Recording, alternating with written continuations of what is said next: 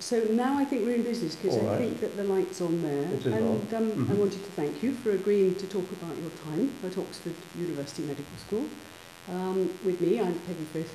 We're in the SCR at New College, Oxford. In fact, now it's the 1st of June 2012. So, Jim, you came to Oxford first, I think, as a consultant physician. No, no, no. No, I came as a very junior senior house officer. I better start at the beginning. Please do. Um, undergraduate at St Andrews.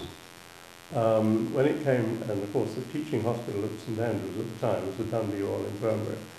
And, and Dundee was the sort of place that, uh, I mean, Winston Churchill, I think, when he was um, um, Member of Parliament for Dundee West, he was reminiscing about his time in Dundee and um, was sort of reflecting on the lovely silvery Tay as he was on um, the Tay Bridge on a train, particularly when the train was pointing south. And I rather share those sentiments.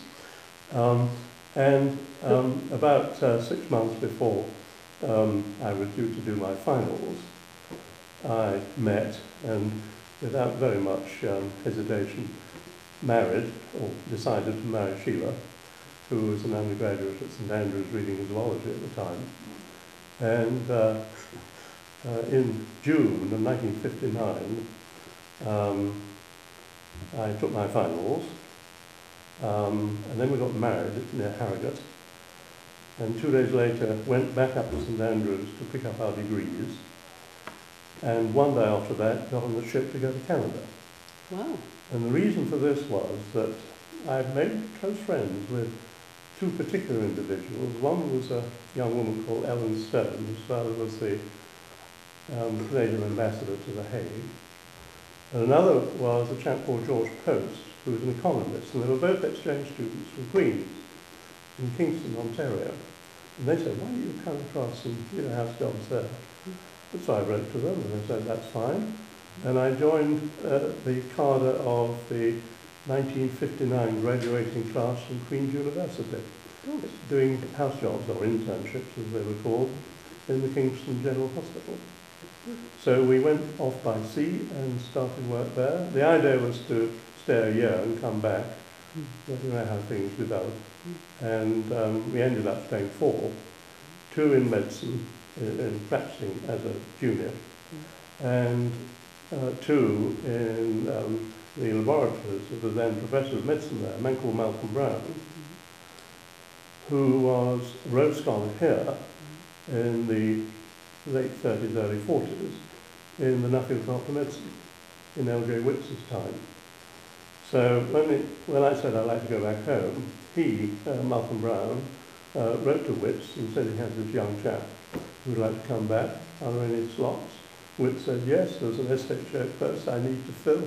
So with no interviews, no, nothing at all, I was deposited back in, uh, here in Oxford in the summer of 1963 and I took over from Chris Payne, who was the outgoing senior house officer, Ah, and that was the beginning of another splendid friendship. And uh, a man called Dennis Gath was a registrar. yes, he was a psychiatrist eventually. That's right. Yes. Well, Dennis, after about a year, decided he didn't want to do medicine after all, he wanted to be a psychiatrist. And Witts was very sympathetic to this and thought it was important to get good people into psychiatry. Mhm. And so I said, well, can I have a job? Yes. Much easier to have you than having to go through all this palaver of advertising, you see. This is what happened in those days. Yes, yeah. And so I was Witts's last registrar. Um, and he retired in 1965. And Paul Beeson from Yale took over the chair. And he was George Pickering's nominee, really, uh, a little bit in the shadow of Osler. And I was Beeson's first um, registrar.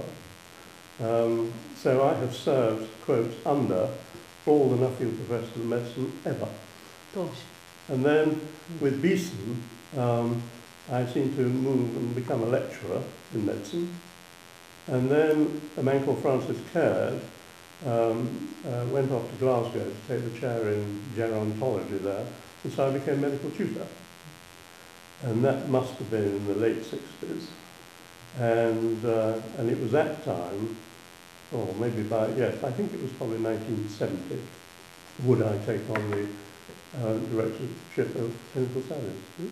So that's how I came to Oxford. And in those days, you got an honorary contract in medicine.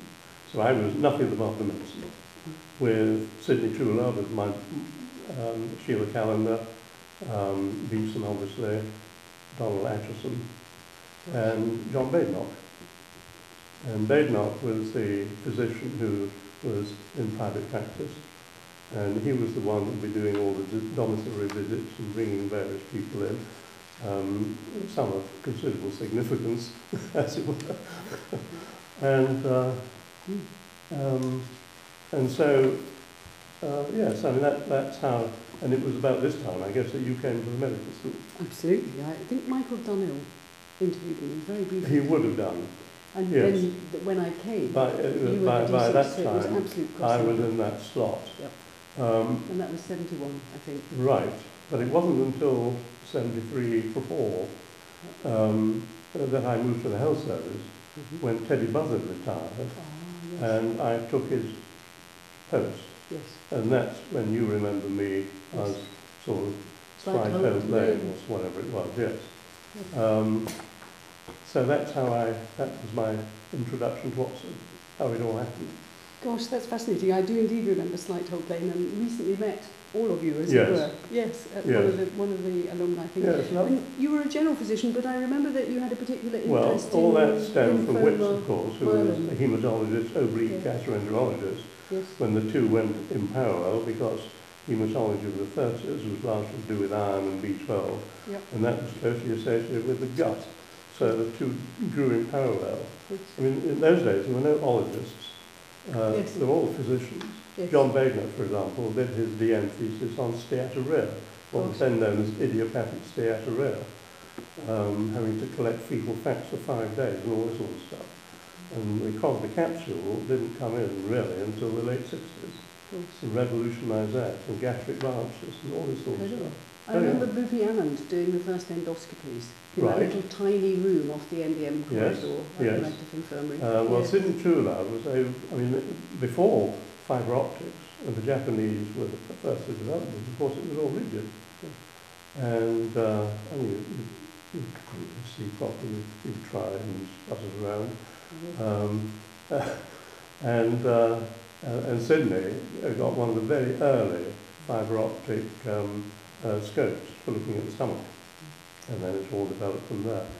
So, yeah, I mean, the interest in haematology was, was with Sheila Callender and Witts. And then that sort of moved toward lymphomas and Hodgkin's disease and myeloma, but always on a bed of what Americans would call general internal medicine. I'm very interested that you did your SHO jobs in Canada, so you would have seen medical training in St Andrews and then gone to Yes, Canada and then come yeah. back. What was the biggest, were there many differences between Canadian medicine and English medicine at that time? And of course Beeson was a cross-fertilisation. Well. I, I, I wasn't aware of any great differences. Mm. Um, and the, the scale of things was, was very small compared to what it is now. Mm. The Queen's Medical School was, um, I think, 50 intake, 60 intake a year. Mm. St Andrews at the time was, I think, 50 in St Andrews, 30 in Dundee, and they came together. Mm. By that time, there'd been a certain amount of attrition, so I think the graduating class was about 60. So it was all on a very small, small scale compared with now. Mm. That's interesting because it would be interesting to to know how they differ nowadays, whether it's much or, or not. That is very interesting. And you, please tell me something of your experience of arriving and working in Oxford, because it's rather, it's, a sort of niche market. It's a very unusual place to practice, I imagine. You've already touched on the fact. Well, it was, and of course it was all very small. Mm-hmm. You knew everybody uh, very quickly. And in the Radcliffe Infirmary, when you went for lunch as a junior, uh, there'd be a sort of table that the consultant sat at. But one got to know Pennybacker, the neurosurgeons, Stallworthy in obstetrics, and um, um, uh, and the um, uh, Whitty in neurology, and Spalding in neurology, um, uh, and the ear, nose and throat people, and the eye people, um, and the almoners, as it were, hmm Yes, yes, um, and the matron. yes, Um, so it was all uh, very tiny. And of course, we're talking about a time when the medical school intake was, you'll have to look this up, but it must have been of the order of, I don't know, 30. And uh, um, one significant thing that occurred there um, in George Pickering's time, when George Pickering went to Pembroke in I think 1967, was that he um, persuaded the Cambridge medical tutors to begin to patronise the Radcliffe rather than London. And there was a very significant input from Cambridge in the mid-60s that made the tutors here uh, uh, rather take note. There'd always been a little bit of tension between the, the preclinical people and the clinical people, a lot to do with money, you know. Um, and many of the tutors in medicine at that time would say to them, if you uh, uh, don't go to the Radcliffe, it's not anything like as good as Thomas and St. Bart's, unless it was something peculiar. Um, uh, so the Cambridge intake sort of made them sit up.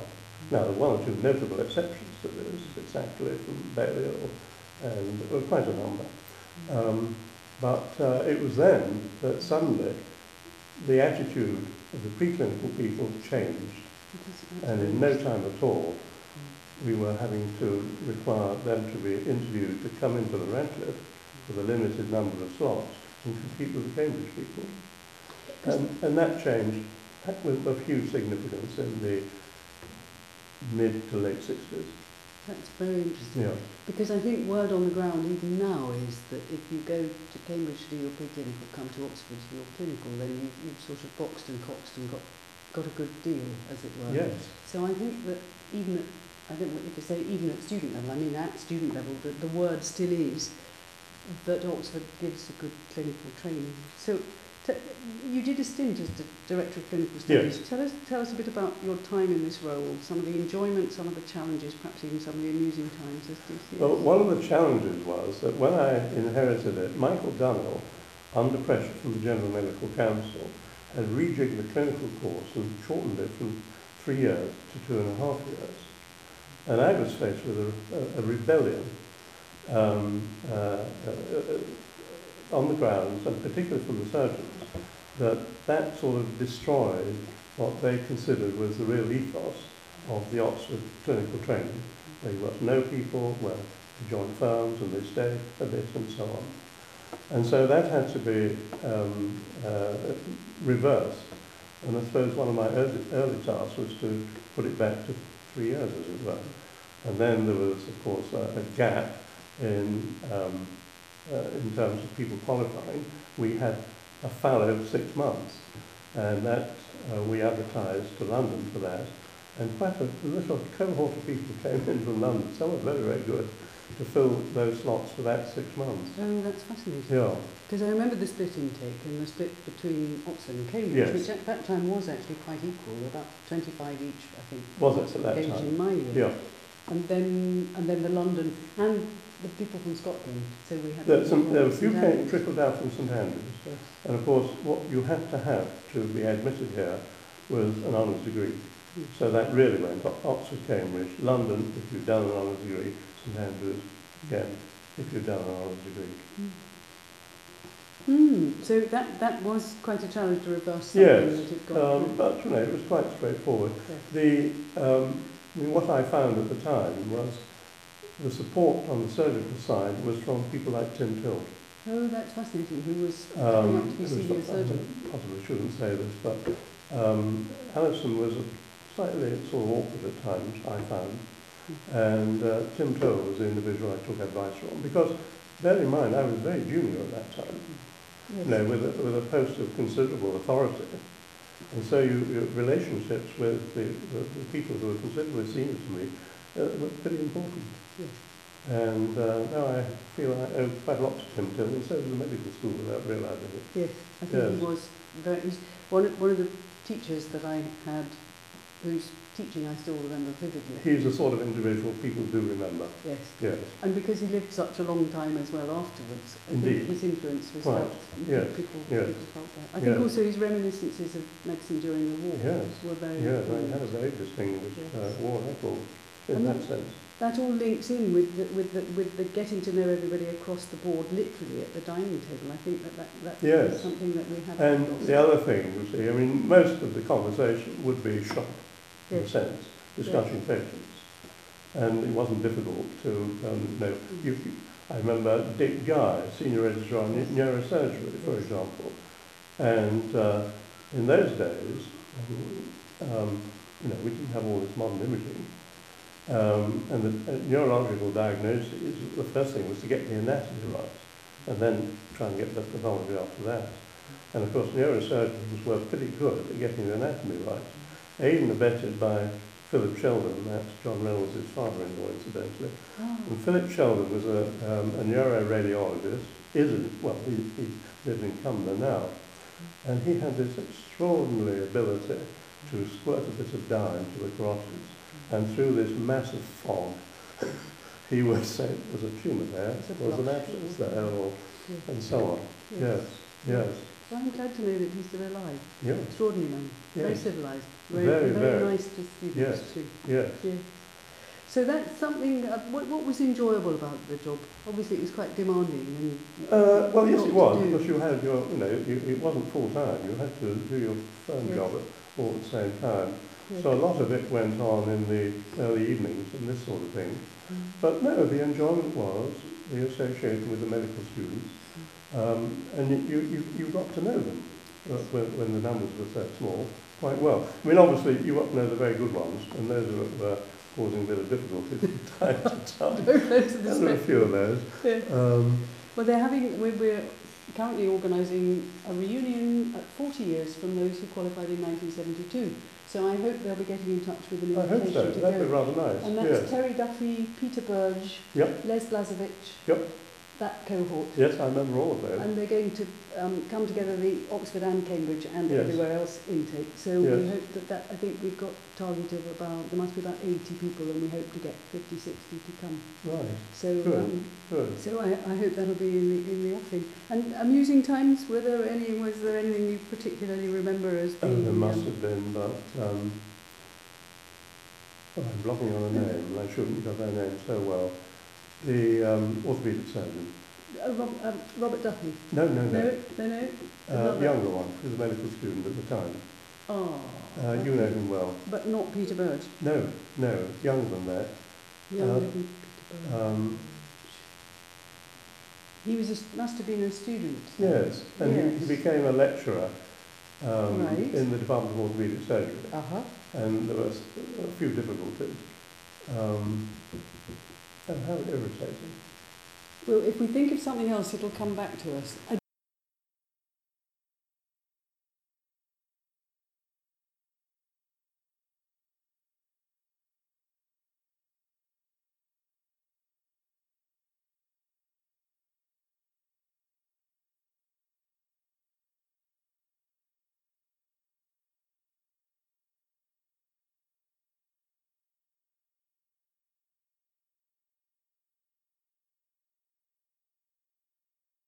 So, we talked about, we touched on the fact that at the moment Oxford Clinical School is very popular with the Yes, students still. yes. I, I wondered what do you think is important in its current success because I suppose it's managed to keep some things of value from well, of course, I, was, time. I, I, I retired 12 years ago, so I lost touch with uh, precisely what happens. But I think the, uh, the, the firm attitude, as it were, the, um, the, the, the loyalty to firms was really very considerable. And um, I think that was quite valuable. One of the significant things, of course, in my direction of clinical service was the Green College thing. hmm Tell us a bit about that. Um, well, um, it was quite apparent that the, um, the colleges at that time, some of them, I mean, some of them were tremendous, but some of them were less tremendous in the sense that they didn't do very much for the clinical students. And um, we did, in 1972, suddenly have available to us the Tower of the Winds, the observatory, because the um, Nuffield Institute of Medical Research had moved up to Headington to the new hospital site and was one of the first things to move. And um,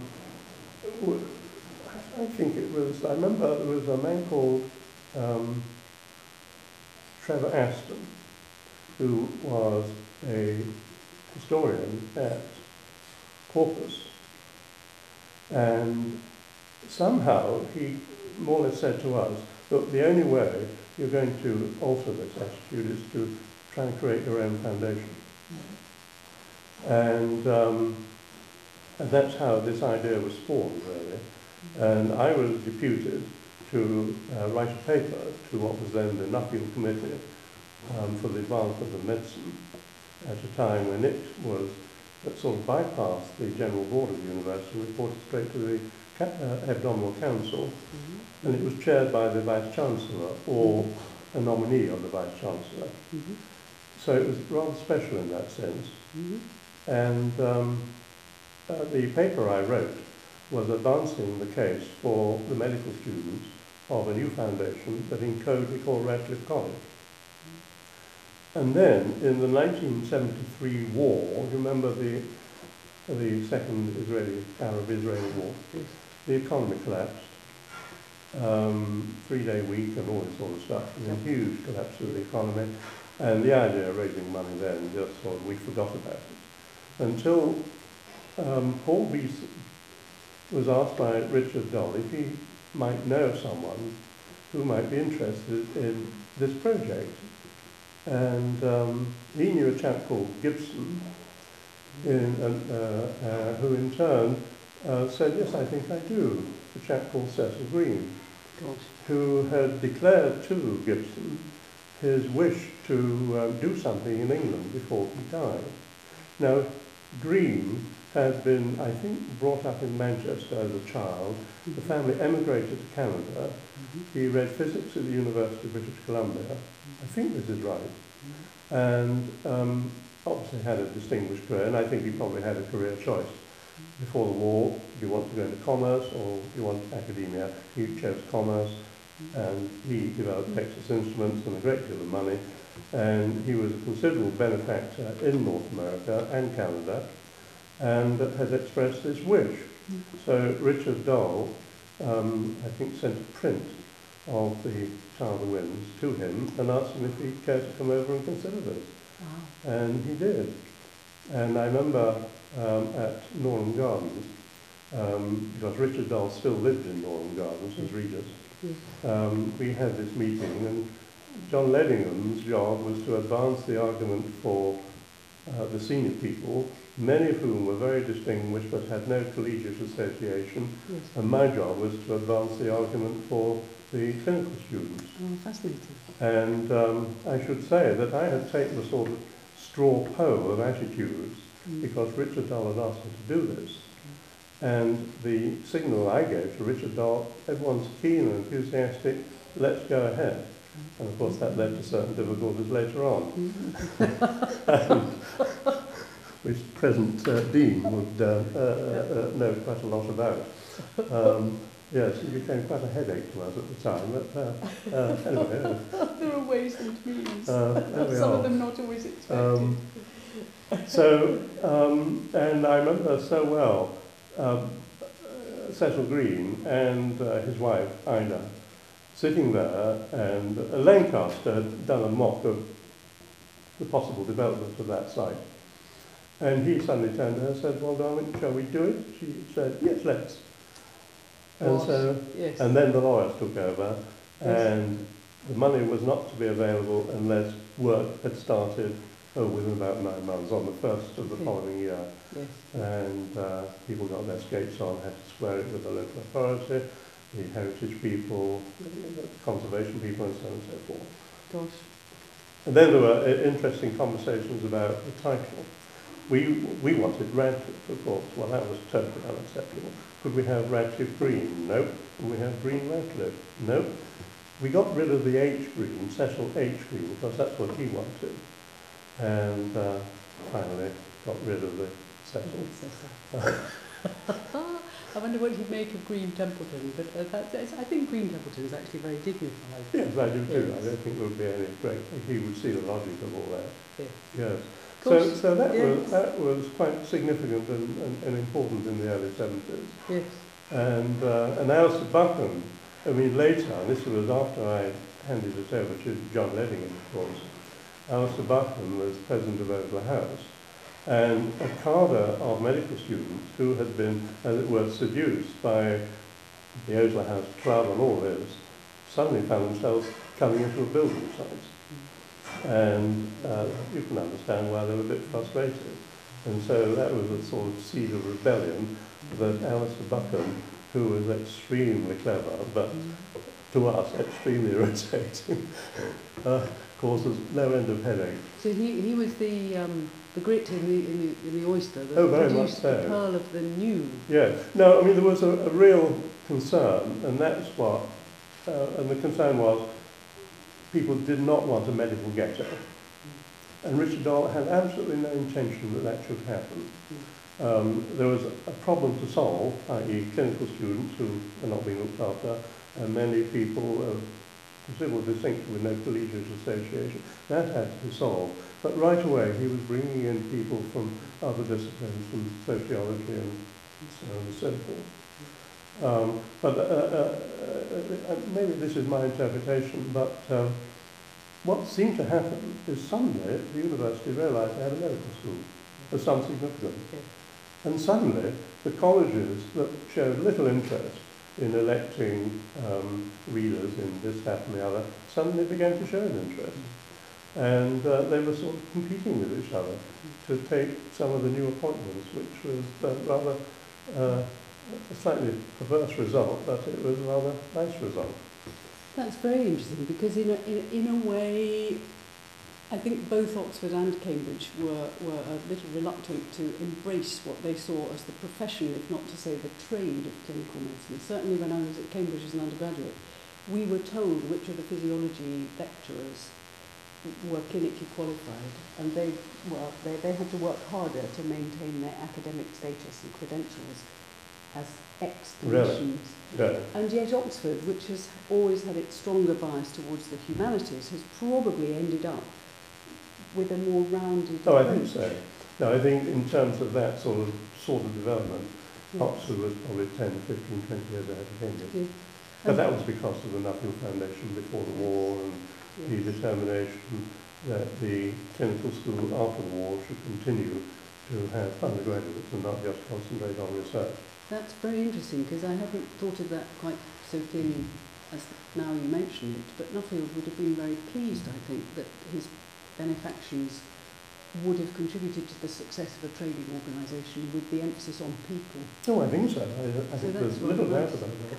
Because one of the things that I noticed when I came was, uh, particularly with Beeson, Mm-hmm. Um, there was no hostility, there was no tension between the university side and the health service side. And you Hmm. walk down that long corridor and it didn't, really think as to who was paid by the university or who was paid by the health service. And as things developed, there were people on the university side who were doing a great deal of clinical work and people on the health service side who were doing a great deal of research. And there were quite a number of examples. Is And it wasn't until roughly the time I was retiring that this was required to be separated and defined. Hmm. And the old traditional not for not, in other words, you know, you grew up together and you, you had this unwritten, undefined relationship. It worked. Excellent. I suppose yeah, my final question was going to be what's your view of the present state of affairs of medicine within the Oh, I think, I mean, uh, sitting on the sidelines now, Mm. it gives me great satisfaction to see this huge. I mean, the, the Oxford Clinical School is new. People sort of forget that. Um, and it really didn't take off properly until after the war. And it, it was pretty small. I mean, after all, it was a medical school ta- tagged onto a county hospital. And it began to really grow with George Pickering and then Beeson and then, of course, with uh, Ben Weatherall and uh, Peter Morris, really sort of went up exponentially. And now, even at the rate is even greater. And you now have a medical school, or we have a medical school of world significance, without a doubt. And it couldn't have, that claim couldn't have been made in the 60s. Hmm, that's very interesting. And yet, keeping sight of, of, of the people within. And I think Alistair Buchan, as, as himself an ex-student, as John Bellis, of course, Yes, that they understand what, what, how the students tick and the fact that the students are a resource. absolutely so. I mean, both those individuals do that. Because I remember John Bell coming into the clinical school, and, and there's a nice little story behind that. And John Stein telephoned me um, and said he has this young chap, Bell, who was a Rhodes Scholar, wrote the Canadian lightweights, good chap, didn't want to go back to Canada to do his clinical years, wanted to stay. I said, well, John, the list is full, but send him over and have a word. And it became pretty self-evident that that list had to be bent. Of course, in those days, even me, as a very young director of clinical studies, didn't have to ask anyone, when it Leeds. Um, and so he came in. Nobody asked any questions. And I should say at this stage that Richard Doll was marvellous to work under. He just gave you total authority. And if you needed help, you got it quickly and reliably. Um, it was a, an excellent relationship there when I look back on it. That sounds, that, and I suppose that epitomises the, the strength of individuals making decisions individually and then agreeing them with their collective important colleagues. Hmm. And the fact that things can happen clearly and then effectively, rather than always pulling remote levers and things not happening, which I think I think that's is one of probably the right. problems. Yes. And, and there may be moves, as you know, now we have at any one time 500 clinical students because there's 160 in each of three years. Um, but there's a suggestion that we might, if we can, might even opt to get a bit smaller. What would you feel about that? Oh, I think um, uh, uh, people have worked very hard to keep this place small, and I think that's been very good for the institution. Um, and uh, um, 500 in the medical school is a lot to handle. I mean, you couldn't have done it with the structures we had when I was doing it. And then the whole medical school was about 150, 200, this sort of size. Um, uh, yes. Hmm. Hmm, fascinating. It's, very, it's for me personally, it's fascinating to look back Yes. to, to hearing about the times just before know, I, uh, I, I, I was very conscious, in the, you know, because I'm no, no, a great singer, but it's a huge privilege to have sort of been witness Yeah. to this development from something that was pretty small and nationally insignificant, but nevertheless of high quality. Pretty small to something now of world significance. And thank you very much for talking about it because it, it's to get individual perspectives on things that are happening is, is part of the project and it's really really important I think that we gather things at first hand and talk to people about how it felt at the time. It's been a so great pleasure. And I can't remember the name of the orthopaedic registrar. Bulstrode. Oh, hooray, hooray, we've got it. Yes, no, Bulstrode caused me a few headaches from time to time. They're really quite funny. Um, there was once, I remember, I think it was April the 1st, when they were experimenting with traffic systems in the city. And uh, Bulstrode had recognised that if he switched one sign, he'd get all the traffic going in a circle. And he did this. Um, and uh, and uh, it took the police about sort of half an hour to twig what had happened. Um, and another thing he did, one May morning, there were footprints all the way down Magdalen Tower. And I think I had to sort of, quote, discipline him for that. They're Very vague memories. But these were points of huge amusement. No, he, he, he was a bit of a headache at times, but you know, great fun to have around. And I think to, to incorporate someone with his um, ability to make fun but also Well, to I make remember, mischief. I remember